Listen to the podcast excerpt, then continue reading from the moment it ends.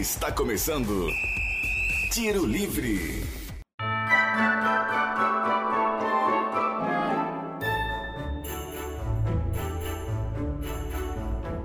Muito bom dia, boa noite ou boa tarde, seja lá a hora que você estiver ouvindo o nosso querido, esperado, amado e é, sabe, um pouquinho triste, né? Porque é o último do ano, mas o fim desta temporada de podcast de futebol feminino aqui no Tiro Livre. Não é o fim de uma história, hein, gente? É o fim só de uma temporada. A gente também precisa de férias. Eu e a Aline, que está comigo hoje nesse bate-papo. A gente volta ano que vem, mas antes vamos fechar com chave de ouro o 37 programa deste que foi o nosso amiguinho de todas as semanas, acompanhou do começo ao final a temporada do futebol brasileiro e dos clubes brasileiros por aí afora. Foi uma bela de uma caminhada e chegou a hora de finalizar essa trajetória de 2021, não é mesmo, Aline? Itana Santos, meu Deus, é Natal. É fim de ano, queridos ouvintes, estamos aqui mais uma vez, como a Itana falou, nessa longa caminhada que tivemos esse ano com esse podcast, com esse podcast, ó, com esse podcast. É aquela, é aquela sensação de felicidade, mas ao mesmo tempo de tristezinha também. Vamos estar entrando de férias, ficar um tempinho longe das gravações. Mas o último podcast não poderia ser diferente, né, gente? A gente está recheado de informação, de quadros especiais para a gente encerrar com chave de ouro esse ano de 2021, esperando um ano de 2022 muito iluminado e cheio de futebol feminino, obviamente. A hora que você falou é Natal, eu só consegui lembrar da musiquinha. Então é Natal. Solta uma Simone pra gente. E o que você fez? Eu fiz muito podcast, editei todos eles, postamos tudo. Ai, meu Deus, essa correria, hein? Vai, eu vou agradecer uns dias sem, mas eu sei que vou ficar com saudade. Só para lembrá-los, este podcast está sendo gravado à distância, seguindo todos os protocolos de segurança dessa infeliz Covid-19 que ainda não nos abandonou. Mas estamos próximos de vencer essa guerra e espero que todos vocês estejam vacinados. Por aqui, eu, a Aline, já estamos. A Alana também, que não pôde estar com a gente hoje, está vacinada, o Helder também, nós já estamos aí bem mais próximos de tomar a terceira dose e que todos vocês vão atrás de todas as doses que têm direito a tomar, hein, gente, e de todas as vacinas. Está tendo também agora a epidemia da H3N2, não deixe esse negócio crescer, vai lá que vacina é de graça e coisa de graça tem injeção na testa, hein? Então, e o nosso podcast está sendo gravado à distância. E lembrando que o Tiro Livre é um projeto de extensão ligado à PROAI, Pró-Reitoria de Assistência Estudantil da UFO. Vamos começar então este nosso programa falando dela, a Ladies Cup, que acabou este final de semana, né? Foi um torneio bem curto aí, com oito equipes, como a gente tinha falado nos outros podcasts.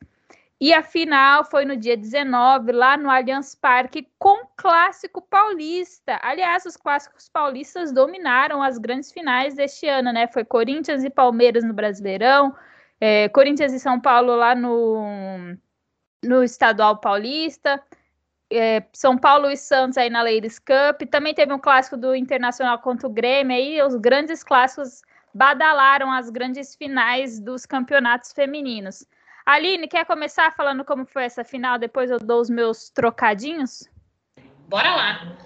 Bom, gente, acho que o campeonato em si eu achei bem morninho, assim, os jogos, mas para compensar, a final foi um jogaço. O clássico foi fantástico, foi uma partidaça. É, o São Paulo começou melhor, apesar de que no começo do jogo os dois times estavam bem se estudando, bem ainda com medo do que podia abrir, de correr atrás, mas logo o São Paulo já fez os, os gols. Então, assim, o primeiro tempo foi bem do São Paulo mesmo. Só que no segundo tempo, o Santos voltou com tudo. Então, assim, é... foi, foi muito, foi por pouco que o Santos não conseguiu empatar. Lembrando que o jogo ele terminou em 3 a 2 para o São Paulo. Né, a Duda, a Thaís, Regina e a Naná fizeram jogos dos, os gols do São Paulo e a Kathleen e a Brena fizeram para o Santos.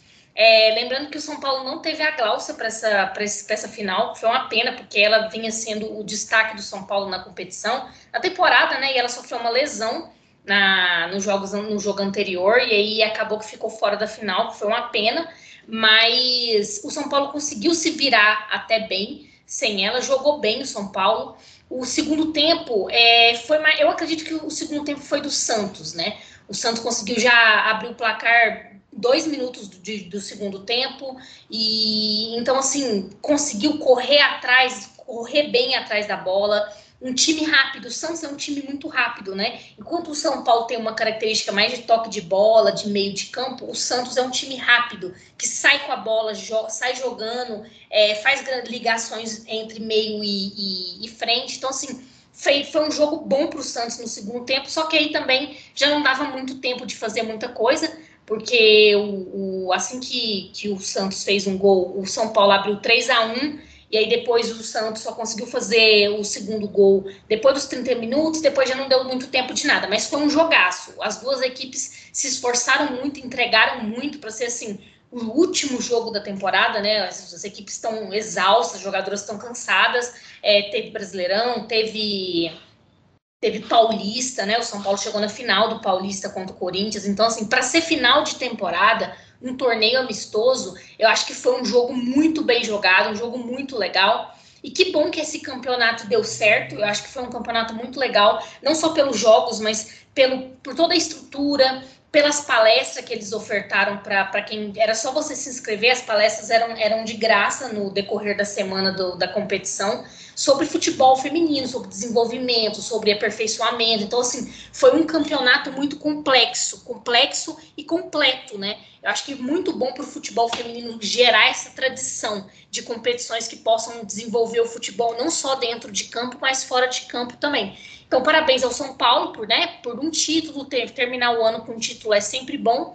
E parabéns à, à, estrutura né, da Brasil Ladies Cup. Eu espero que seja um campeonato que seja rotina, que a gente possa ter ele todo ano e que aumente mais né, a estrutura, os times, as palestras, o desenvolvimento, porque o futebol feminino sempre agradece a gente sempre agradece ver essas iniciativas, esses campeonatos dando certo. Conseguimos fechar o ano com todas as apresentadoras deste podcast com seu troféuzinho, né? Falei para a Lana alimentar as esperanças que dava certo. A Aline aí tem o seu do Rio Grande do Sul, a Lana tem a Ladies Cup e eu também tenho os meus conquistados durante o ano. É, sobre a final também concordo com tudo sobre a Aline. Achei que além de muito disputado, teve esse tempo aí, primeiro tempo mais de domínio de São Paulo, segundo do Santos. O Santos, acho que é algo que a gente também deu uma comentada durante o Brasileirão, parece que está faltando uma, uma consistência, porque é um bom time, tem grandes jogadoras, né? Tanto no ataque, meio campo e defesa. Mas alguma coisa está desandando por ali, né? Eu fiquei revendo depois os lances de perigo do São Paulo. É, era sempre é, as atacantes do São Paulo sempre conseguiam passar, né, uma linha ali de três, na a última linha da defesa eram três jogadores, e eles, elas sempre conseguiam passar entre duas dessas jogadoras com muita tranquilidade. A marcação do Santos não estava muito acertada. E aí, nos momentos que o Santos conseguia chegar ao ataque, encontrava uma defesa muito mais sólida e qualificada, tendo que arriscar muito mais vezes bolas de longa distância, né? Quem pegar melhores momentos pode ver que o Santos teve muitos chutes de fora da área tentando chegar a fazer esse gol.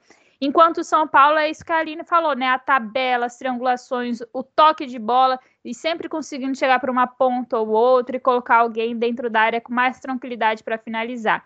E é assim que saíram os, os gols do São Paulo, né?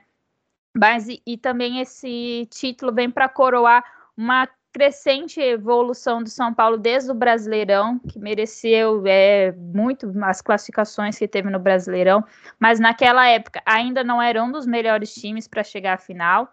E depois consegue chegar à final do Paulista, e aí no Brasil Ladies Cup chega à final e conquista o título. Então, assim, é visível né, que a evolução do time conseguiu manter essa evolução e continuar. E claro, fim de temporada, fim de ano, todas as equipes teve, tiveram vários jogos, competições, então chegar nessa competição agora talvez ia ser meio morno por questão de, de cansaço mesmo, né? Fim de ano, enfim. Mas ainda rendeu bom, bons jogos, né? Acho que bons frutos também a gente pode falar. Só para fechar aqui essa parte do Brasileiros eu não sei se a Aline vai querer complementar alguma coisa depois, mas eu vou passar um pouco do como foi o desempenho das equipes. São oito equipes, dá para a gente falar mais ou menos como foi então durante todo o campeonato, que foi também duas fases. Lembrando que a primeira fase eram dois grupos com quatro equipes e a segunda era só a final, né? Então o líder de cada grupo ia para a final. O grupo A, o líder foi o Santos, com duas vitórias e um empate. A, o empate foi na primeira rodada, no clássico contra o Palmeiras. A sua vitória, então, foi de 3 a 0 contra o River e de 4 a 1 contra o Flamengo. O segundo colocado desse grupo foi o Palmeiras, então, que além desse empate contra o Santos, venceu de 1 a 0 do Flamengo e venceu de 4 a 0 do River. E o Flamengo, faltou então só falar o resultado do Flamengo contra o River Plate, que também foi uma vitória de 2 a 0. Então, desse grupo aí, Santos líder, Palmeiras em segundo, também com a mesma quantidade de pontos, mas aí o, o saldo de gols do Santos foi o que fez a equipe da Baixada Santista ir para a final. E o River Plate saiu desse campeonato, então, com a pontuação nula e com saldos de gols negativos. Foi o pior do grupo. No grupo B, São Paulo foi o líder e a única equipe invicta com vitórias, né? O Santos também foi invicto, mas teve um empate. São Paulo foi o único que venceu seus quatro jogos nessa competição. Todos os da primeira fase do São Paulo foram vencidos por 1 a 0. Então, 1 a 0 contra a Ferroviária, 1 a 0 contra o América de Cali e 1 a 0 contra o Internacional. Em segundo desse grupo ficou o América de Cali, que é, na última rodada teve um empate contra o Ferroviário por 0 a 0 é, perdeu para o São Paulo por 1 a 0 e ganhou do Internacional lá na primeira rodada que a gente chegou falando do podcast por 1 a 0. Internacional fica em terceiro desse grupo. Além da derrota para o América de Cali, o Internacional venceu por 2 a 0 da Ferroviária e perdeu de 1 a 0 para o São Paulo, como eu disse no começo. E a Ferroviária é quem terminou ali só com um pontinho, graças ao empate com a América, porque perdeu de 2 a 0 para o Inter e de 1 a 0 para o São Paulo. E aí na final você já conhece a história que é o que a Aline contou, né? Três gols aí para o São Paulo, marcado pela Duda, pela Naná e pela Thaís, e dois gols aí do Santos marcados pela Brena e pela Kathleen. Fica aqui, né, o, o dado de artilharia desse campeonato foi a Kathleen, que marcou três gols, enquanto as outras aí, Gi Fernandes dos Santos, Bruna Caldeirão do Palmeiras e Naná fizeram dois e todas as outras marcaram somente um golzinho. Encerrado, né? Encerramos os nossos jogos aqui pelo Brasil, mas só a temporada brasileira está encerrada, porque lá fora, lá nas Europa, lá nas terras da galera do velho continente, tem bola rolando ainda, né, Aline? Bom, tem bola rolando e já tem definição de Champions League, né, gente? Rolou o sorteio, então a gente já sabe qual, quais vão ser os confrontos e as datas das quartas de finais da Champions League. Aí, os jogos de, de ida já estão marcados para o dia 22 de março. Os, os quatro jogos vão acontecer no dia 22 de março, ainda não tem horário definido. Mas os confrontos serão o seguinte: Bayern de Munique contra Paris Saint-Germain, o que é um confronto muito interessante. Na verdade, eu acho que todos os confrontos dessas, dessas quartas de finais vão ser muito interessantes. É, o Bayern hoje é favorito, porque o Paris Saint-Germain esse ano está uma bagunça, mas nunca se sabe, até lá tem muita coisa para acontecer, muita água para passar debaixo dessa ponte. Outro confronto vai ser entre Juventus e o Lyon, é legal ver a Juventus nessas quartas de finais, porque é um time que não tem muita expressão, né, é, entre os grandes da, femininos da Europa, mas essa temporada conseguiu se reforçar bem, fez uma boa, uma boa fase de grupos e está nessa, nessa quarta de finais contra o Lyon. O Lyon, é óbvio que a equipe francesa é favorita pela equipe que tem, pelo histórico que tem, mas tudo pode acontecer, é Champions League. Arsenal e Wolfsburg é, uma, é outro, outro confronto. O Wolfsburg, gente, eliminou Chelsea para chegar nessas quartas de finais, ou seja, ganhou por 4 a 0 do Chelsea no último jogo, que aconteceu dia 16, agora semana passada, quinta-feira. Então, assim, o Chelsea que foi vice-campeão da Champions ficou fora, o Wolfsburg venceu, conseguiu assim dar a volta por cima, porque precisava de muito de ganhar com muito gol e conseguiu fazer quatro no Chelsea. e aí conseguiu essa vaga contra o Arsenal. A gente sabe que o Arsenal tem um time com nomes individuais muito interessantes. A gente tem a Miedema, a gente tem a Tobin Heath, que ainda nem estreou, mas está lá no Arsenal. Mas o Wolfsburg vem embalado. São três meses até lá, não é o Atlético Mineiro, mas está embalado. Mas enfim, é, três meses até lá, sim, mas eu acredito que o Wolfsburg tem time para isso e eu acho que agora elas recobraram aquela confiança de um time tradicional. Eu acho que o Wolfsburg vai dar muito trabalho para o Arsenal se o Arsenal não se, se, se acomodar muito e não prestar muita atenção em detalhes, pode perder esses jogos para o Wolfsburg. E para mim, o, a, a, outra quarta de finais, para mim, é o jogo mais interessante, que eu estou mais ansiosa para assistir, entre Real Madrid e Barcelona.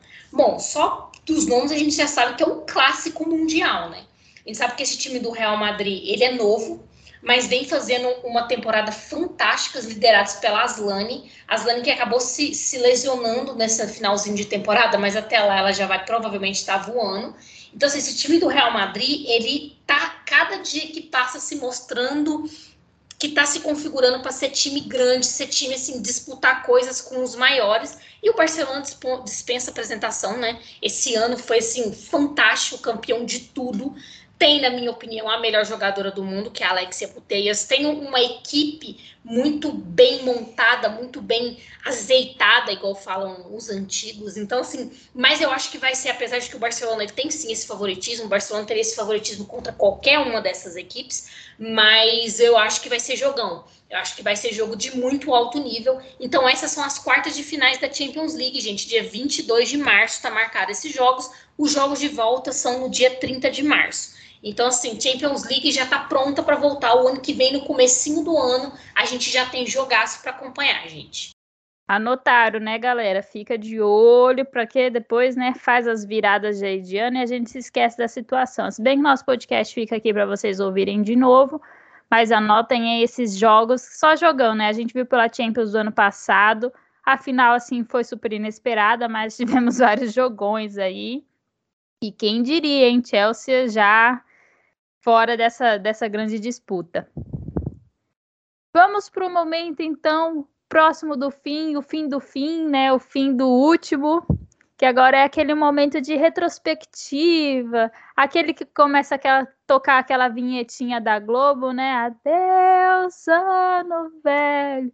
Né? Todo mundo agora e para dar o adeus, vamos relembrar o que foi assim destaques no, no, nosso campeonato por aqui no Brasil, grandes nomes que a gente falou muito esse ano e queremos falar ainda mais o ano que vem ou outros novos nomes, né? Vamos começar aqui a nossa retrospectiva do Brasileirão, falando dos nossos destaques por equipes, tá? Normalmente o pessoal faz por seleção, mas como a gente já comentou as seleções aí do Brasileirão, da ESPN, queremos trazer algo diferente e falar um nome de cada equipe, ou quem sabe dois, né? Que eu sei que a gente ficou muito na dúvida na hora de escolher. É, e também exaltar todas as equipes, né? Eu sei que é, a gente ainda tem um campeonato, um, um, futebol feminino no nosso país muito desequilibrado em condições de estrutura, em condições de aporte, né, para essas meninas jogarem, campeonatos em níveis muito diferentes, e a gente viu muito bem isso no Brasileirão, né, as equipes que subiram acabaram caindo, não conseguiram manter nenhum tipo de regularidade, até mesmo Equipes que já estão há alguns anos também tiveram dificuldade. Então a gente fez diferente, ao invés de montar uma seleção, nós trouxemos aí um nome de cada clube para a gente relembrar alguns momentos. Vamos começar seguindo aquela tabela final do Brasileirão Feminino, só que de baixo para cima, né? A galera que foi rebaixada. Aline, eu vou falando aqui as equipes, você solta primeiro, eu solto depois, tá? A gente fala o nome primeiro, depois, se quiser pôr um comentário à frente, a gente faz depois, certo? Fechou. Acharam que só que só ESPN tinha bola de prata, gente. Nós temos a nossa bola de plástico também. Fiquem prontas, porque agora a gente tem as melhores do Brasileirão. Alguém patrocina a gente para começar a fazer uma bola de, sei lá, o que, que tem algo mais para cima de plástico? De acrílico. Vamos fazer a bola Nossa, de acrílico. Comecemos com Bahia. Lê Bahia. Diga seu nome, Aline Guerra. Ana Bia, a goleira. Ana Bia, goleira também. Essa aí a gente gabaritou junto. É, é, disparada, assim, né? O Bahia teve um ano super complicado, como a gente disse, né? O Bahia entrava com suas 11 zagueiras, mas e a goleira acabou sendo destaque aí, fez grandes partidas. E como a equipe não estava muito organizada lá na frente, a gente acaba olhando para trás e quem manteve a regularidade foi a Bia. É, realmente foi muito difícil para o Bahia, né? Inclusive, a gente agora ainda teve uma notícia péssima nessa semana sobre o time feminino do Bahia, né? Porque eles decidiram encerrar as atividades do time, pelo menos até março. Né? Então, assim, e é tão horrível escutar isso do Bahia, que é um time que a gente sempre fala que tem umas iniciativas tão interessantes de inclusão, de apoio. E aí, esse, no começo do ano, fizeram uma, uma campanha tão legal para apoiar as meninas e agora decidir acabar com o time feminino, só porque a equipe caiu para a Série B. É sempre assim, quando precisa fazer cortes, o futebol feminino é o que sempre sofre. Isso é um absurdo, né? Até quando a gente vai, eles vão continuar usando o futebol feminino como uma maneira de se depois se promover, mas quando precisa realmente de apoiar e de manter o projeto, eles não, não ligam para isso, né? É uma pena que isso está acontecendo. Eu realmente espero que essas meninas tenham uma estrutura para treinar, para não perder, para não perder, né? O tempo nesses três meses que o projeto vai estar tá fechado e que eles repensem né, essa situação de fechar o time e de deixar as meninas na mão dessa maneira, porque realmente eu, eu encarei como uma, uma notícia muito revoltante. E eu acredito que as jogadoras também devem estar se sentindo assim, os torcedores também que ligam para o time mais ainda. Triste, né? Foi bem no ano lá que eu lembro a gente comentando no primeiro programa que o Bahia chegava pela primeira vez no Brasileirão Feminino e fizeram uma camiseta especial, né, do PET Mulheres de Aços. E todo esse dinheiro, né, com a venda das camisetas, iam investir na, no CT do feminino, na infraestrutura. E aí a gente chega no fim do ano, com a queda no masculino, parece que cancelou toda aquela história do começo do ano e agora fizeram isso com a equipe feminina. Bom, próxima equipe, Napoli. Quem é sua escolha, Aline Guerra? Júlia Cipriani. Hum, não batemos agora, hein? Eu escolhi atacante Malu. Gente, sejamos sinceras. Eu acho que, igual a Itana falou, dessas equipes, principalmente essas que foram rebaixadas, foi muito difícil achar um nome de destaque. Né? Então, assim, eu acho que eu, no meu caso, a Júlia, eu achei que foi uma jogadora que se destacou em certos períodos do, do, do time, em certas partidas, em certos momentos. Mas regularmente ninguém da equipe foi, né? Tanto que caiu para a série, série B de novo. Série B, Série A2, né? Mas, enfim, eu acho muito difícil a gente destacar, mas pelo menos no meu ver, eu acho que foi uma jogadora que conseguiu ali ter alguns resultados expressivos dentro da grande bagunça que foi o Napoli, né? Sigo também essa linha de raciocínio, né? Como eu disse também para o Bahia, não foi uma equipe é, que tem algum setor de destaque, nem da defesa, meio campo ou ataque, mas atacante Malu, alguns momentos aí conseguiu incomodar defesas adversárias, fez um gol aqui, outro lá, então levei esse nome à frente. Próxima equipe, Minas Brasília. Suas escolhas. Luísa Farinon. Também escolhi ela, mas eu escolhi uma outra que foi a Robinha. Hum, é um bom nome. A Robinha é um bom. Gente, a Farinon, a gente, se vocês vocês estão acompanhando a gente, que lembra dos nossos podcasts, eu lembro que a Farinon foi uma jogadora que a gente elogiou muito e de repente, do nada, ela parou de jogar. Já não era relacionada para os jogos, não era titular, então assim, eu acho que foi uma jogadora muito mal aproveitada. O Minas Brasília fez uma temporada muito irregular, teve partidas muito ruins e ela poderia ter ajudado muito mais o time, mas ela não foi utilizada. Mas das vezes que ela jogou, ela sempre foi muito decisiva, muito. Ela tem uma qualidade de bola muito, muito assim, diferenciada comparado às meninas do elenco. Mas a Robinha também é um, é um bom nome, uma excelente jogadora.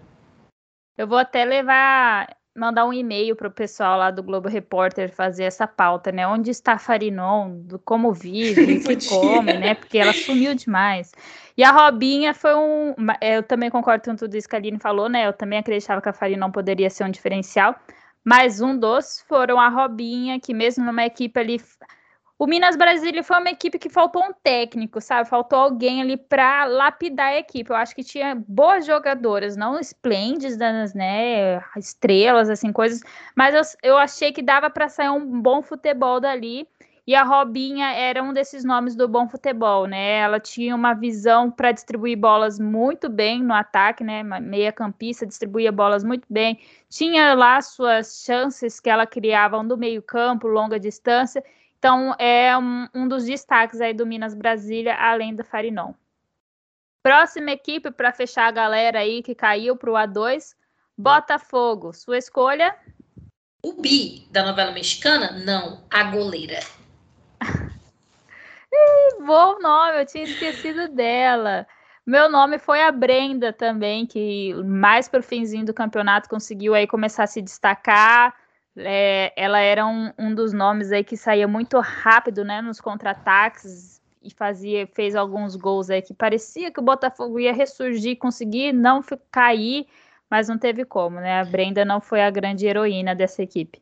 Então, a Rubi, eu acho, eu acho que foi um campeonato muito bom para goleiras. Eu acho que muitas goleiras conseguiram se destacar positivamente, mesmo em times ruins. No caso da Rubi, o, o, time do Botafogo era muito fraco e ela fez boas, boas partidas. E ela é uma jogadora muito jovem. Então é muito bom para o futuro do futebol brasileiro, muito bom às vezes para a seleção brasileira. E é sempre bom ver jogadoras se destacando, mesmo que em times que sejam incompletos, né? Então eu acho, eu acho que ela foi o grande nome do Botafogo nesse Campeonato Brasileiro, nessa temporada, para ser sincera. Cara, eu fiquei triste por não ter lembrado do nome dela. Eu elogiei tanto ela durante a temporada. Ainda bem que você lembrou. Vamos lá. Cruzeiro. Quem são seus nomes? Ou nome? Então, Cruzeiro foi o time que eu não consegui escolher um nome só. Então, ficou com Duda e Vanessinha. Quase. Fiquei com Duda e Mariana Santos. Então, a Duda e a Vanessinha eram jogadoras que a gente comentou várias vezes aqui, que, principalmente a Duda. O dia que ela estava jogando bem, o Cruzeiro jogava bem. O dia que ela não jogava bem, o Cruzeiro não conseguia fazer absolutamente nada. Era uma dependência assim, incrível dela. E a Vanessinha, eu achei que apesar de ela ainda tá, tinha muita partida que você via que ela faltava um pouco de, de às vezes até de técnica, mas não faltava raça. Então acho que tipo assim, eu acho que ela foi uma jogadora também que chamou muita atenção. E a dupla dela com a Duda, para mim foi foi o diferencial do Cruzeiro. Das vezes que o Cruzeiro conseguiu fazer algo diferente, as duas estavam envolvidas. A Duda, sem dúvidas, é a Duda dependência, né? Mais uma jogadora aí que a gente tem um clube dependendo. Mas é aquela que organiza o meio, né? Dá conta ali, faz o jogo acontecer. Mas vários momentos a gente teve que. O Cruzeiro, na verdade, né? Teve que depender da Mariana Santos para fazer o ataque acontecer. Porque por mais que a Duda dava conta do meio, não tinha como ela cuidar ali de marcação, de criação e finalização. E é onde despontou a Mariana Santos, que a gente acho que já comentou, que se eu não me engano ela já foi vendida do Cruzeiro, não tem mais contrato com a equipe. Que lá com suas bolas a longa distância, né? Lembrem do golaço que ela fez contra o Palmeiras. Ela sempre atacava ali pelo lado direito com muita velocidade, um chute muito potente, sempre incomodando a defesa adversária. Por isso que então eu fico com esses dois nomes aí. A Vanessinha, eu acho que ela deixou desejar aí ou não sei se foi que a gente criou muita expectativa nela e acabou não fazendo acontecer. É, mas a Mariana realmente é um, é um bom nome. E é, é, engraçado, né, a gente falar que a gente conseguiu destacar três nomes num time que jogou tão, tão mal, né? A gente esperava muito mais do Cruzeiro essa temporada. Essa aqui é a realidade, né? Exato. Próxima equipe, Real Brasília. Flávia Guedes, não tem outro nome. Gente, vou confessar aqui que eu também coloquei a Flávia, mas foi porque a gente estava conversando, acabei conversando com a com a Aline e coloquei. Se bem que eu sou uma das pessoas que elogia a Flávia, mas na hora eu acabei esquecendo. A Aline que me lembrou, né? Grande goleira, tanto que mereceu mesmo ser convocada pela seleção. Mas eu coloquei mais um nome, que é a Marcela, do Real Brasília, e atacante, hum. jogava mais pelo lado esquerda ou direita? Que teve uma época que ela ficou mudando. Eu acho que no começo ela começou pelo lado esquerdo, depois acabou indo para o direito. Mas foi uma ótima atacante pela ponta que tudo bem que ela errava alguns dos seus dribles, mas ela tentava e ainda tinha muita velocidade. Precisava só melhorar essa questão do drible e finalização para ser uma, uma das grandes jogadoras da equipe. Fiquei com essas duas. A Marcela é um bom nome. Realmente é. Mas, gente, a, a Flávia, tanto que foi parar na seleção, não tem nem o que dizer, porque uma defesa toda bagunçada, um sistema defensivo todo confuso. Ela pegou pênalti várias vezes, então, assim, é uma, uma goleira muito bem, que consegue se posicionar bem, tem bom jogo com os pés. Eu acho que vai ser um grande nome, inclusive na seleção brasileira nos próximos anos. E segura, né? Acho que Demais. com essa defesa toda bagunçada, é a única pessoa de segurança na defesa. Começamos agora a chegar nos outros grandes nomes, né? Vamos de Flamengo. Quem você colocou? Cuidado, hein? Que torcedor flamenguista se sabe que agora vai pegar no calo. Bom, meu nome é Rayane. Meu nome é a zagueira Cida. Então, a gente ficou ali atrás, né? Porque não vamos, não vamos mentir. O time do Flamengo, altos e baixos, e mais baixos do que altos mas eu acho que a Rayane ela, ela era bem segura ali onde ali, ali atrás, mas eu não achei que tinha um nome que se destacasse muito nesse time do Flamengo, não, mas realmente a Cida, a Cida e a Rayane, eu acho que seriam os dois nomes que eu, que eu realmente que eu destacaria. Então já ficou alerta aí, Flamengo. Arruma só do meio para frente que a zaga já tá boa, né? A defesa tá bem. É, a Cida foi porque é um dos nomes que eu mais elogiei durante essa temporada, mas vai muito pelo, por, por, esse fato do Flamengo não ter feito um bom campeonato, né? Ter dificuldades no ataque e meio campo, de, precisar muito da defesa. E aí, quando você precisa muito da defesa, é a hora que você acaba dando destaque para alguma zagueira ou para goleiro. E nesse caso, fiquei com a zagueira Cida, que salvou o Flamengo de tomar alguns dos vários gols que poderia ter tomado durante esse campeonato. Havaí Kinderman, quem é a sua escolha, Aline Guerra? Tawane Azóio. Fui de Zóio também, acho que é porque pelo nome da regularidade. É, eu acho porque num ano tão irregular do Kinderman, né, que ainda acabou em tragédia, uma pena, o time acabou, mas ela foi a mais regular, é a única jogadora que eu consigo lembrar que durante o campeonato fez mais jogos bons do que ruins, então eu acho que não tem outro nome no Kinderman além do dela. Nome que apareceu, né? O Kinderman caiu muito, né? Da final que fez na temporada passada para esse, as jogadoras todas sumiram. Aí parece que alguém que puxou a responsabilidade foi a Zóio, que tentou continuar levando o time para frente. Grêmio. Pribeck. Bom nome, eu esqueci dela, mas eu acho que os meus ainda são bons. Eu acabei levando dois tanto a Maiara quanto a Rafa Leves. Eu acho que cada uma foi importante numa fase do Grêmio, mas as duas foram bons nomes. Eu acho que as três, né? As três foram bem importantes, mas também irregulares. Eu acho que fizeram, às vezes, fizeram um começo de campeonato bom. A Pri, ela, eu achei que ela conseguiu ser mais regular ainda, mas mesmo assim, tinham, às vezes, principalmente no final do campeonato, eu achei que deixou mais a desejar. Mas são bons nomes, os três são bons nomes. Agora é hora que filho chore e mãe não vê, que vai sair rinha aqui, porque quem vai falar é a jornalista, mas também tem um pouquinho de coração agora, né? Internacional, quer que eu fale a minha escolha? Não, não, você vai falar a sua escolha. Vamos, você queira me, já brigar comigo antes de falar a sua. Então, não vou mentir, não, gente. Nesse, nesse, no Internacional, eu achei, eu deixei o meu lado jornalista falar mais alto do que o lado torcedor, e eu escolhi a Fabi Simões. Eu acho que a Fabi, no coletivo do time, ela que fez um ano que jogou em uma posição completamente diferente que a que ela sempre jogou, e ela ainda conseguiu ajudar e muito o time. Então, acho que o nome do Internacional em 2021 foi a Fabi Simões. We are the champions! Hoje não vai ter briga, irmãos, porque eu também escolhi Fabi Simões. Olha a voz do jornalismo batendo aqui. Gente, tá olha, Somos muito racionais. Olha o profissionalismo nesse podcast, gente.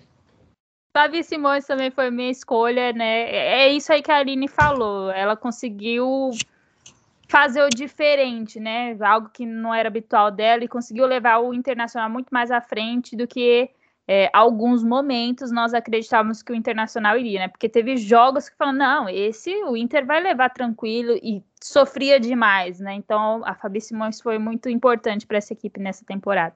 É um time que muitas das vezes não conseguia manter o ritmo, né? Começava muito bem e ia caindo regularmente durante a partida, até às vezes levar o empate ou levar, ou levar a derrota. Teve nomes, obviamente, que, que para mim são os famosos xodós, né? Mileninha, Bruna Benítez, que fizeram boas temporadas, mas eu acho que a Fabi, pelo que ela conseguiu fazer, pela versatilidade dela em campo, pelo que ela conseguiu demonstrar mesmo muitas vezes jogando sacrificada, e como ela conseguiu se adaptar a isso, eu acho que é foi o grande nome do time, não, não tem outra. Foi bom lembrar da Bruna Benítez também. A gente não colocou ela por aqui, mas fez um bom campeonato também. Sim. Próxima equipe, Ferroviária. Eu fiquei também empatada em dois nomes, fiquei entre Rafa Mineiro e Luciana. Acho que a Luciana dispensa apresentações, né? Mas a Rafa Mineiro eu acho que foi uma jogadora que, principalmente em termos de golaços, eu acho que se destacou demais para esse time tão irregular da Ferroviária. Eu fiquei só com a Luciana mesmo, porque é, é, sempre o nome marcado em todos os jogos. Não tem um jogo que não se fale da Luciana. É muito regular. É, não só o Campeonato Brasileiro, mas como ela foi gigante também na Libertadores, no Paulistão, é, tudo que se propõe a fazer a Luciana faz muito bem. Então, acho que sempre que for para falar de Ferroviária, não vai ser difícil eu não conseguir escolher outro nome a não ser a Luciana. Tem que ser uma jogadora de linha aí se destacando, manter uma regularidade bem boa, bem alta aí para eu conseguir tirar Luciana da boca. É, a Luciana, se não tivesse sido esse ano quase que medonho da Ferroviária, ela teria sido a melhor jogadora do ano no Brasil, porque assim, ela fez partidas e defesas assim absurdas, mas a, Ferro a Ferroviária não conseguiu se manter regular durante a temporada. Fez um campeonato brasileiro muito ruim a primeira fase, na fase de mata-mata conseguiu tentar ali querer uma reação, mas aí já pegou times muito mais fortes. Na Libertadores foi até onde, onde, onde dava. Então, assim, foi um ano. Na, no Paulista não foi bem. Então, assim, foi um ano muito, muito irregular da Ferroviária. E ela ainda assim se destacou, foi a melhor goleira do ano. Então, assim, é muito. Se não tivesse sido um ano tão difícil para a Ferroviária, você não teria sido a melhor jogadora do ano, com certeza. Top 4 do nosso Brasileirão. Começando com Santos. Kathleen. Melhor jogador. Exato. Também né? não, nem pensei em outro nome, Kathleen. Não tem, não tem como. E Regular e versátil, muito versátil. Demais. E artilheira, né? Seis gols, foi artilheira do, do time não tem como não, não, falar o nome dela. Inclusive, nessa, nessa Ladies Cup, é, eu vi uma entrevista dela no final, bem emocionada, falando sobre a importância das meninas novas que estão chegando agora no time, das categorias de base. Então, assim, é uma jogadora que se dedica muito ao clube, se dedica muito ao futebol e fez uma, uma temporada muito boa. Num Santos também, que não foi lá tão regular assim, mas ela destaque maior do que ela nesse time não, não teve.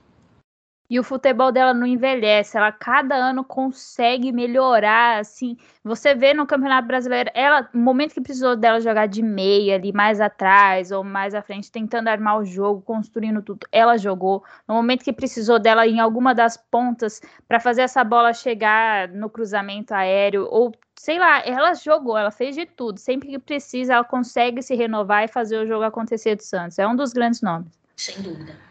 São Paulo. Duda. Não foi de Duda. Foi dos novos nomes aí. Acho que é, para coroar esse ano de São Paulo, Micaele e Jaqueline foram dos meus nomes para essa para essa equipe. É um time que também dá para dançar muito com os nomes aí, é difícil escolher, mas eu acho que pelo estilo de jogo que fez no Brasileirão e a, a mudança do São Paulo, que foi essa questão do, de acertar muito bem a defesa e fazer um jogo rápido, eu acho que colocar o nome da Micaele Jaqueline traduz muito isso. Mas a Duda também é um bom nome pela questão de organização tática. A gente, a Jaqueline é um nomaço mesmo. Eu, se eu tivesse que colocar um segundo nome, seria Jaqueline. Ela fez uma temporada muito boa, ela se mostrou uma jogadora assim, muito eficiente, uma jogadora de definição, de decisão. É, eu acho que vai ter um próximo, uma próxima temporada muito boa, assim, mais madura, mais confiante na equipe. Mas a Duda, eu acho que, que eu acho que pela finesse do futebol que a Duda jogou esse ano, que até rendeu seleção brasileira para ela, que assim, que eu acho que não não tem como não deixar o nome dela de fora, né? Ela que para pelo jeito o que tu dá ponta não vai não vai jogar no São Paulo no próximo ano, deve ir pro Flamengo, o Flamengo que pelo jeito tá montando um super time, mas é uma jogadora fantástica. Tem um um toque de bola, uma visão de jogo que, que é para poucas. Então, para mim, ela é o primeiro nome. Palmeiras. Ai, gente, Palmeiras para mim foi o time mais difícil, não vou mentir. Mas Beatriz Zanerato, não tem como. Não fui de Bia Zanerato. Mas coloquei, coloquei dois nomes. Para com essa aí, esse fã clube de Zanerato aí, hein? Meus nomes para o Palmeiras foram Bruna Caldeirão e Augustino. Cara, eu penso na Bia, eu, eu penso na, na, na Caldeirão e na Bianchi. Acho que foram duas jogadoras. Elas são, para mim, elas são a espinha dorsal do Palmeiras. Se você tira a Caldeirão e você tira a Bianchi, o time do Palmeiras desmonta. E não tem nem Bia Zanerato que salve o negócio ali. Então, acho que as duas são nomes importantes. A Augustina é, é uma excelente zagueira, fez uma boa temporada, mas eu senti que ela caiu um pouco de rendimento com a medida que o campeonato foi, foi passando. E eu acho que se você for pensar ah, o nome do ano, cara, não tem como falar que não foi a Bia. Tanto que depois que a Bia foi embora, ela ainda continuou sendo artilheira do campeonato, artilheira do time, e o time não conseguiu se achar mais sem ela direito. Então, assim, eu, eu acho muito difícil não falar que o grande nome desse time foi a Bia, mas todos esses nomes, a Agostina, a Bianchi, a Caldeirão, foram, foram jogadoras assim que fizeram que fizeram do Palmeiras a grande potência que foi o time nessa temporada, com certeza. Pequei, pequei, não coloquei a Bia Zanerato. É que eu fui muito rígida, né? Não terminou o campeonato. Eu gosto que termina. Só que, aquela professora chata, sabe, que tem que terminar a tarefa, ela não terminou. Mas lógico que não tem como não falar da Bia Zanerato no Palmeiras desse ano quem sabe ano que vem, né? Ela já deixou as suas portas abertas aí, tanto para o Palmeiras quanto para o Flamengo. Finalizando, então, nosso último time, o campeão do Brasileirão, Corinthians. Quem você escolheu, Aline Guerra? Bom, fiquei entre dois nomes, Tamires e Zanotti. Mas se eu precisar escolher um, eu fico com a Tamires. Porque essa mulher jogam no campo inteiro e ainda faz diferença. Então, para mim, Tamires e Zanotti pendendo ali mais para a Tamires. Não gabaritamos, então. Esse, esse, lógico, né? Também, como eu, eu, brinquei com a Aline na hora de falar internacional, Corinthians aí ficou um pouquinho de briga entre o coração e o jornalismo, mas eu falo que a equipe do Corinthians é uma equipe que conseguiu criar um coletivo muito forte, né, muito consistente. A gente elogia isso algumas vezes. Lógico que tem essas jogadoras, como a Aline falou, que também a gente brilha os olhos, porque elas fazem um jogo diferente. Tamires, que hora é lateral, hora é meia. E, e a Zanotti, que, que é inteligente demais, gente. A Zanotti jogando, joga com muita facilidade. Mas a minha escolha foi por uma coisa assim, além campo, que foi a Adriana. Acho que o Brasileirão para Adriana deve ter sido muito simbólico, muito grandioso ganhar esse Brasileirão, porque ela fez bem a primeira fase, assim, jogou bem. A Adriana começou ali jogando como atacante do lado esquerdo, por um certo momento ela começou a jogar pelo lado direito, mas sempre mantendo a sua regularidade. Um jogo ou outro que a gente talvez não tenha brilhado tantos olhos com o futebol dela, mas ela estava indo bem. Só que aí chega o meio do ano, no momento que ela foi para as Olimpíadas, né, pra, se preparando para as Olimpíadas junto com a seleção lá nos Estados Unidos, acontece aquela lesão com o joelho, e sendo que ainda tinha a fase final do Brasileirão, e ela conseguiu se recuperar dessa cirurgia muito rápido e voltou como se nunca tivesse existido um problema no joelho e fez um final excelente para o Corinthians e ainda fez aqueles seus dois golaços na final contra o Palmeiras. Então, assim, o meu nome para o Corinthians esse ano vai ser a Adriana por toda essa, essa, essa história, assim, todo esse enredo do futebol dela em 2021. Ah, não. Essa, acho que em termos de, de, de, superação, a Adriana foi o nome do ano mesmo. Não tem o que dizer. Eu acho que o fato dela ter voltado de uma lesão tão grave, como se nada tivesse acontecido, e ainda conseguir ser destaque protagonista do Corinthians, principalmente na Libertadores ali, eu acho que, meu, não dá. O nome dela realmente está ali, vai entrar para a história do clube, entra para a história do futebol feminino no Brasil. Mas é igual eu falei, eu acho que a Tamiri, gente, eu acho, gente, é muito raro você ver um jogador ou uma jogadora que tem habilidade suficiente para jogar em mais de uma posição, posições completamente diferentes e jogar bem. Não é se tipo, ah, ela consegue ocupar aquele lugar ali, ela não, ela ela é nota 10. Ela zera o game, entendeu? Então eu acho, eu acho isso fantástico. Eu acho que tipo, é, de um, é de um luxo você contar com uma jogadora dessa que não tem, não é para poucos, não é para muitos. E, e a Zanotti também é, é, de uma inteligência, de uma habilidade também que não tem. Mas para mim, eu falo que o nome do Corinthians foi a Tamires, se eu tiver que escolher uma, por essa, por essa, essa adaptação dela, essa, essa facilidade que ela tem de jogar no campo inteiro e ainda ser especial e ser essencial para a equipe. Mas a Adriana, realmente, em termos de, de superação e de futebol, ela é nota 10 também. Encerramos aqui os nossos melhores do ano por equipes. E para fechar todo esse retrospecto aqui, né, já fizemos nossos melhores, chegou o momento do top 3 momentos do futebol feminino no ano. É, momentos mesmo, basta de jogo, de acontecimento, qualquer coisa que seja ligado ao futebol feminino que, fa que vai lembrar, se quando você lembrar, aconteceu tal coisa, em 2021 foi isso. Nós, nós vamos falar intercalados ou cada um fala os seus três direto? Não sei o que, é mais interessante. Eu acho que se a gente intercalar é mais divertido, né? Cada é, um pode fala ser. Um. Quer que eu comece dessa vez? Pode ou começar. Vamos continuar? Comece. No meu top 3, quem fica aí com a medalha de bronze, acho simbólico, significativo colocar isso, é a Ladies Cup, pelo fato de termos o futebol feminino estar tá crescendo assim a ponto de alguém sentir a necessidade de criar um novo campeonato e com essa estrutura aí de ter que e fechar todo o campeonato numa TV, né, que foi o Sport TV, eu acho que foi um momento muito interessante, além de ter essa questão do, das palestras e tal, foi um então, eu acho que ele fica com essa medalha de bronze por ter sido um campeonato que, poxa, alguém viu a necessidade de fazer mais e inventaram um negócio aí. Foi meio às pressas, mas inventaram. Então, sentiram que precisava. Eu amei sua medalha de bronze, amei. E a minha medalha de bronze vai para medalha de ouro do Canadá nas Olimpíadas. Eu acho que foi uma Olimpíada muito, muito importante para o futebol feminino, as Olimpíadas no geral. Eu acho que para o desenvolvimento do futebol, para a popularização do futebol feminino, eu acho que foi um passo importantíssimo. E ver esse time do Canadá, depois de bater na trave várias e várias vezes, conseguir costurar, ganhar de equipes que eram favoritíssimas, vencer Estados Unidos, vencer a Sérvia, a Sérvia, meu Deus, vencer a, a Suécia na final e ficar com essa medalha de ouro, eu acho que foi muito significativo para o futebol. Então, para elas, eu acho que a minha medalha de bronze fica para o Canadá, medalha de ouro nas Olimpíadas e para as Olimpíadas no geral, o futebol feminino nas Olimpíadas.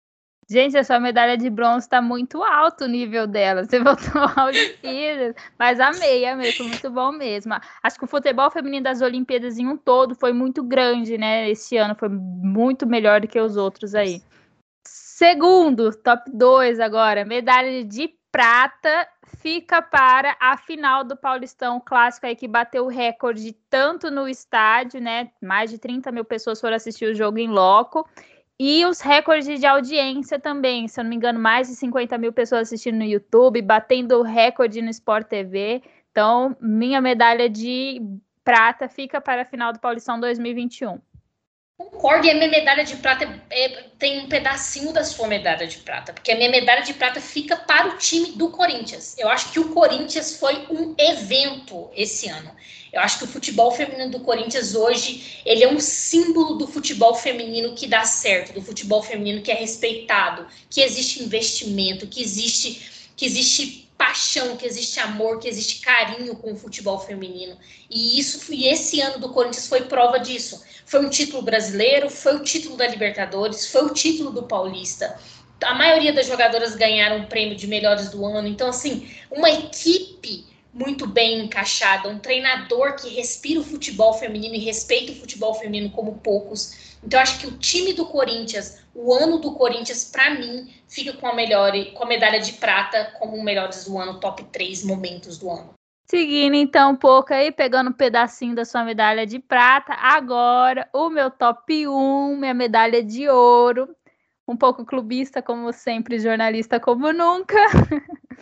fica para a tríplice coroa do Corinthians, que é a vitória do Brasileirão, da Libertadores e do Paulistão aí, sendo a primeira equipe a conquistar três campeonatos femininos no ano aqui no Brasil. Então, minha medalha de ouro vai para esses três campeonatos de tricampeonatos do Corinthians. Bom, Minha medalha de ouro também vai para um time e esse time é o Barcelona. Eu acho que o ano do Barcelona, a equipe do Barcelona, as jogadoras que tem o Barcelona, vai ser muito difícil a gente ver tão cedo no futebol feminino um conjunto como esse de novo. Elas foram campeãs da Champions League, campeãs da Liga Espanhola e campeãs da Copa da Rainha. Eu acho que essa tríplice coroa, assim como a do Corinthians, mas eu acho que a do Barcelona tem uma expressão muito forte porque também é um time que vem tendo apostas, as pessoas vêm apostando cada dia mais no futebol feminino na Europa. E esse Barcelona, esse encontro de estrelas, que eles inclusive falaram na época daquele grande Real Madrid, né, de Ronaldo e Beckham e Zidane, essas galácticas do Barcelona, é algo que é muito difícil você ver um time desse, gente. Você pegar aquele time do Barcelona e ver Alexia jogando com Martin, jogando com Hermoso, gente, é um time que você não vai ver mais. É aquilo é como você pegar as melhores jogadoras do mundo e colocar num time só. E ver esse time jogar futebol, aquela final contra o Chelsea, aquela goleada contra o Chelsea na final da Champions League, aquilo ali é o futebol no seu ápice, no que tem de mais bonito no futebol. Então, para mim, elas ficam com a medalha de ouro do top 3 momentos, porque essa equipe do Barcelona, que jogou esse ano, que proporcionou para os fãs de futebol, foi assim fantástico, foi arrasador. Então, para mim, o Barcelona ficou com essa medalha de ouro. Muito bom, foram ótimos. Achei que nosso top 3 ficou muito, muito bem feito. E olha que foi de última hora, hein, gente? Ficou muito top aí. Razão. Se, você, se vocês tiverem também um top 3, sei lá, comentem no Instagram, Twitter, algum lugar, acha a gente e manda o seu top 3 que a gente também quer saber.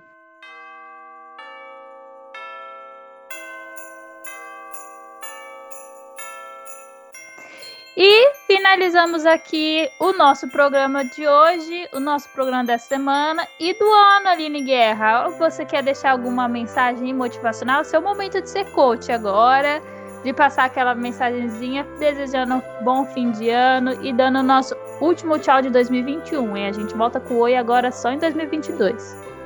Bom, gente, eu não sei se é motivacional ou não, mas eu acho que nesse último podcast eu acho que eu tenho mais é agradecer. Agradecer a equipe do Tiro Livre por ter recebido não só a mim, mas essa nossa ideia do futebol feminino, de ter um programa semanal, um podcast semanal falando sobre futebol feminino. Isso é muito legal. Então, agradecer pela plataforma. Agradecer pelas meninas, gente, pela parceria, a Itana, a Alana. Eu acho que a gente deu muita sorte de se encontrar e de o santo bater rápido e fácil e a gente ter essa fluidez fazendo esse documento. Esse documentário é ótimo, tô viciada no mestrado, gente. Esse podcast. Então, assim, agradecer as meninas pela parceria, pela troca de ideias, pelas risadas, pelas, pelas rinhas, por tudo. Eu acho que eu dei muita sorte de ter, de ter encontrado essa equipe para falar de futebol, que é o que eu mais amo. Agradecer ao Helder também, que fez parte do nosso podcast em tantos momentos importantes, principalmente na cobertura das Olimpíadas. Agradecer, obviamente, vocês, os nossos ouvintes, que ouviram a gente, acompanharam a gente, viram as nossas nossos erros, nossos acertos, nosso, nosso, nossa caminhada no decorrer do ano, né? Então, eu desejo um feliz Natal a todos vocês, um feliz ano novo, que 2022 seja cheio de saúde e de conquistas e de futebol feminino, se Deus quiser. E o ano que vem a gente está de volta, porque o futebol feminino, ele não para nunca. O ano que vem a gente tem muita coisa para falar. Vai ter Champions League, vai ter campeonato sul-americano, não, gente. Como é que chama o campeonato aqui que o Brasil vai participar? Olha o branco que me deu. Mas tem campeonato, tem torneio da França. Tem torneio da França, tem She Believes Cups. Então, assim, o ano que vem tem muito futebol feminino pra gente. Então, muito obrigada pela parceria, muito obrigada pela, pela audiência.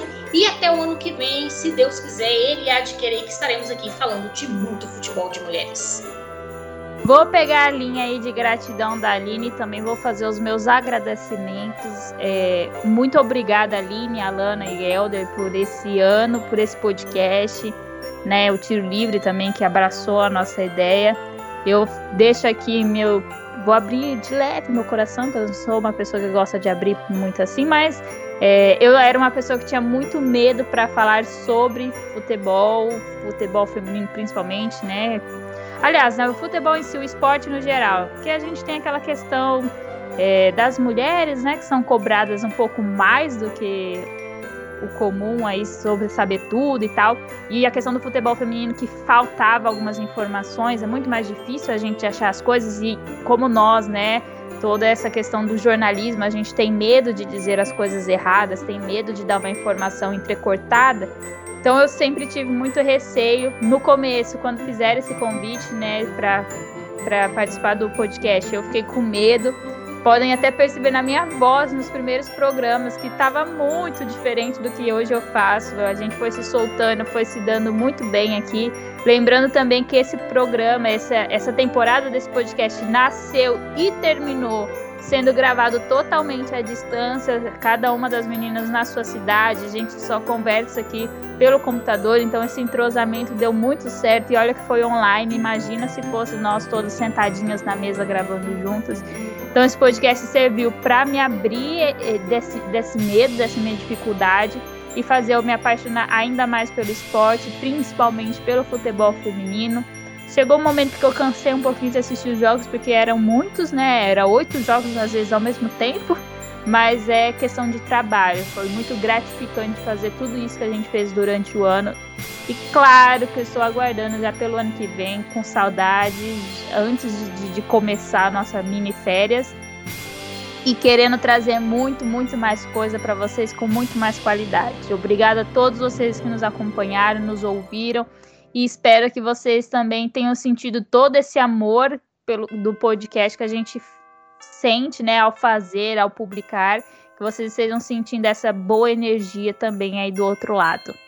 Aline, um beijo para você, então. Boas férias, bom Natal, feliz Ano Novo, um feliz 2022, que seja mil vezes melhor do que 2021. Tem tudo para ser e que venha muito futebol feminino e muitos outros programas para eu chegar no finalzinho e ouvir você falando o futebol feminino não para. Grande Itana Santos, tudo de melhor para você. A gente vai falar muito futebol feminino não para juntas ainda nesse podcast, você vai ver. O ano que vem só coisa positiva para nós, só sucesso e futebol. Um beijo, pessoal.